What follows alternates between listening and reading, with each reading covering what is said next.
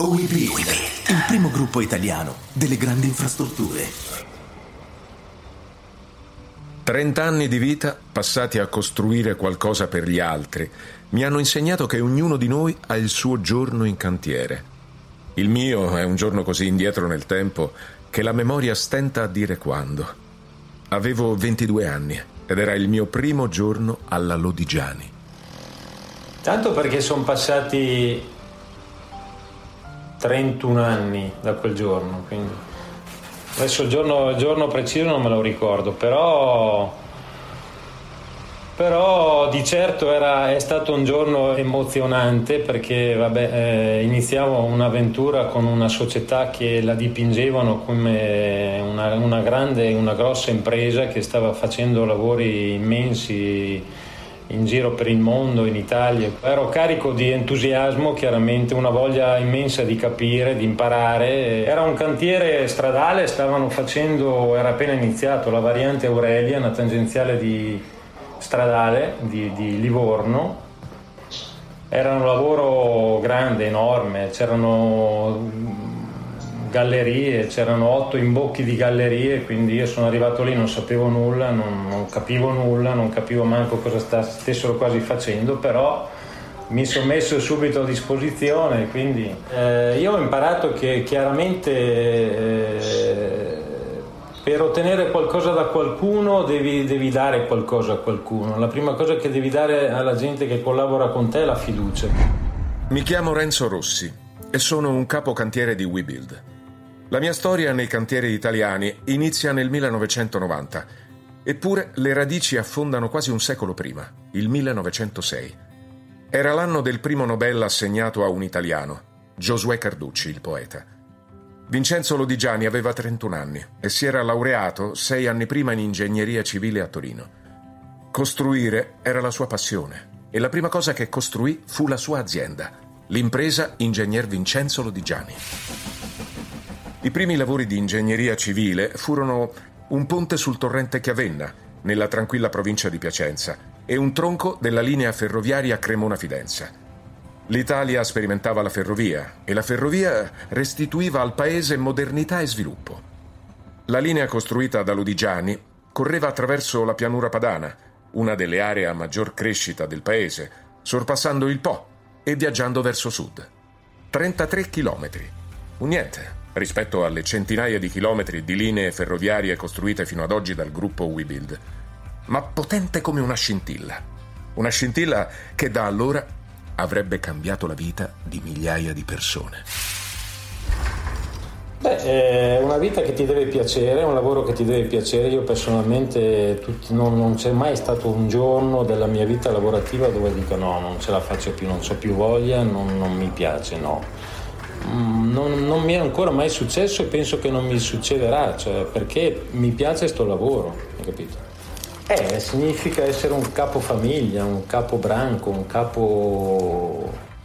cioè un qualcuno che deve darti delle direttive, dirti cosa fare. Tutti quanti la mattina ti chiedono ma io cosa faccio oggi? Te devi saper rispondere, devi sapere, devi sapere cosa, cosa devi fare. Cioè. Il nome Lodigiani è sinonimo di impresa di famiglia.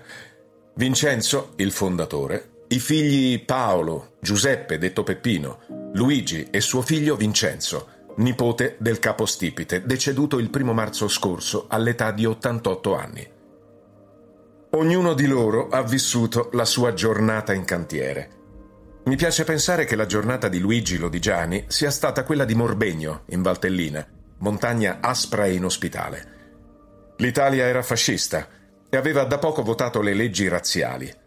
Luigi Lodigiani si prese in carico l'ex duca di Genova, lo vestì con i panni di un operaio e lo accompagnò al di là del confine, in Svizzera. Non fu l'unico. Come lui, molti altri ebrei italiani furono vestiti da operai e guidati tra i sentieri scoscesi di montagna. Percorsi che gli uomini di cantiere come me compiono a balzi. Loro non erano gente di montagna, eppure correvano senza guardare in terra e senza guardarsi indietro. Dopo la guerra, la Lodigiani è cresciuta, di anno in anno.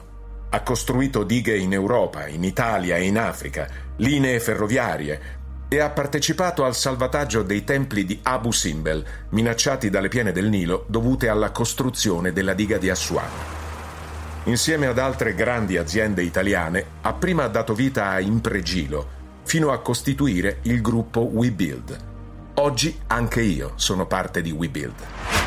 No, sì, noi ci sentivamo eh, facenti parte della famiglia Lodigiani, sempre, ancora ad oggi, diciamo, anche se ormai non, non c'è più nessuno, però sì, noi eravamo in una famiglia, anche ora ci sentiamo comunque in una famiglia, anche se il contesto è diverso, anche se eh, chiaramente l'impresa è diversa, la struttura è diversa, però devo, devo ammettere che eh, sia con Lodigiani, quando eravamo Lodigiani, sia con Impregilo, ma anche adesso poi Salini Impregilo, WeBuild, eh, sinceramente ci sentiamo far parte di una famiglia. Noi abbiamo quello spirito lì che probabilmente ci accomuna. Trent'anni trascorsi nei cantieri ti insegnano che la forza di una grande azienda è quella di produrre uomini speciali per opere speciali. La Lodigiani di uomini e di opere ne produsse tanti. Cesare Morelli iniziò guidando i carrelli in galleria. Parlava l'italiano a fatica, ma lavorava di giorno e studiava di notte. Sarebbe diventato il progettista di Kariba e Akosombo, due delle più grandi e spettacolari dighe africane. E come lui il geometra Carta, direttore di tanti cantieri in Italia. Un padre per me e per gli altri giovani arrivati insieme a me. Allora, io una cosa che mi ricordo e mi ricorderò a vita, il geometra Carta con l'amministrativo mi chiama a rapporto in ufficio e mi dice: guarda Rossi, purtroppo stavolta tocca anche a te. Cosa gli dico? Devi andare a casa in cassa integrazione perché non riusciamo ad andare avanti e quindi non ci sono le condizioni. No, no. Io in cassa integrazione no, io mi vergogno, non posso andare a casa in cassa integrazione, vuol dire... Per me era una sconfitta, ma no, ma non ti preoccupare, fa mica colpa tua, tu ti comporti bene, stai facendo il tuo lavoro, anzi sei con... No, no, ma gli dico io, ho vergogna di tornare a casa mia in queste condizioni. Si sono guardati loro negli occhi e quindi hanno capito che io cioè, avevo reagito male alla cosa e mi dicono no, guarda, fai una cosa, ti mettiamo in ferie una settimana, vediamo come va la cosa. E se si risolve rientri, se non si risolve vediamo il da farsi. Io, vabbè. Il martedì dopo di una settimana mi chiama il geometra Carta la sera e mi dice: guarda, domani mattina riparti, torni giù.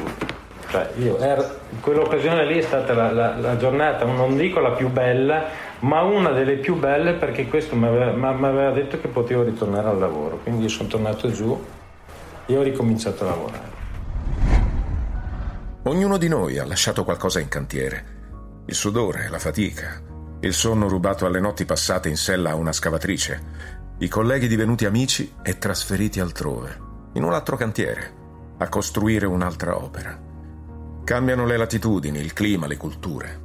Non cambia il modo di scavare la roccia, di sollevare un impalcato, di modificare il corso di un fiume.